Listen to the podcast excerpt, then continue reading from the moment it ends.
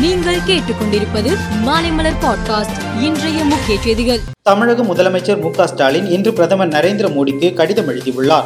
அதில் டெல்டா பகுதிகளில் பருவம் தவறி பெய்த மழையால் சுமார் ஒரு லட்சம் ஏக்கர் பரப்பிலான நெற்பயிர்கள் நீரில் மூழ்கியுள்ளதால் நெற்பயிர்களுக்கு ஏற்பட்டுள்ள பாதிப்புகளை தனித்திடும் வகையில் நெல் கொள்முதல் விதிகளில் தளர்வுகளை வழங்க வேண்டும் என கேட்டுக்கொண்டுள்ளார். ஈரோட்டில் இன்று அமைச்சர் செந்தில் பாலாஜி நிருபர்களுக்கு பேட்டியளித்தார். அப்போது மேற்கு மண்டலம் அதிமுகவின் கோட்டை என்பது தவறான கருத்து என்றும் அது முதலமைச்சரின் கோட்டை என்றும் கூறினார். பாஜக ஒரு மிஸ்டுகால் பார்ட்டி பூத் கமிட்டி கூட ஆள் இல்லாத கட்சி என்றும் அவர் விமர்சித்தார். பிரபல பின்னணி பாடகி வாணி ஜெயராம் சென்னை நுங்கம்பாக்கத்தில் உள்ள தனது வீட்டில் தவறி விழுந்து உயிரிழந்தார். அவரது உடலுக்கு ஆளுநர் ஆர் என் ரவி முதலமைச்சர் மு ஸ்டாலின் ஜெயக்குமார் அண்ணாமலை உள்ளிட்ட தலைவர்கள் திரையுலகினர்கள் அஞ்சலி செலுத்தினர். இன்று இறுதி அஞ்சலிக்கு பிறகு அவரது உடல் பெசன் நகரில் உள்ள மின் மயானத்தில் தகனம் செய்யப்பட்டது.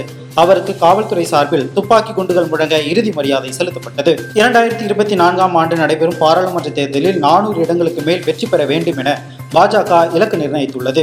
ஒவ்வொரு மாநிலத்திலும் பாஜக தலைவர்கள் ஆய்வு செய்து வருகிறார்கள். சூதாட்டம் மற்றும் கடன் செயலிகளை தடை செய்ய வேண்டும் என்று பல்வேறு தரப்பினரும் வலியுறுத்தி வரும் நிலையில் நாடு முழுவதும் நூற்று முப்பத்தி எட்டு சூதாட்ட செயலிகள் மற்றும் தொன்னூற்று நான்கு கடன் செயல்களை தடை செய்யவும் முடக்கவும் மத்திய அரசு நடவடிக்கை மேற்கொண்டுள்ளது.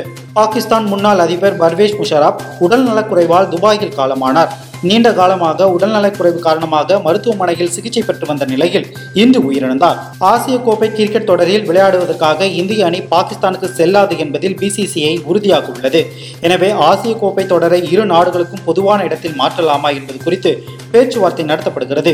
இந்த பேச்சுவார்த்தையின் போது பாகிஸ்தானில் நடக்கும் ஆசிய கிரிக்கெட் தொடரில் இருந்து இந்தியா வெளியேறினால் அக்டோபர் நவம்பரில் இந்தியாவில் நடைபெறும் உலகக்கோப்பையில் பாகிஸ்தான் பங்கேற்காது என்று பாகிஸ்தான் கிரிக்கெட் வாரிய தலைவர் நஜம் சேதி பிசிசிஐ செயலாளர் ஜெய்ஷாவிடம் எச்சரித்ததாக தகவல் வெளியாகியுள்ளது. மேலும் செய்திகளுக்கு மாலைமலர் பாட்காஸ்டை பாருங்கள்.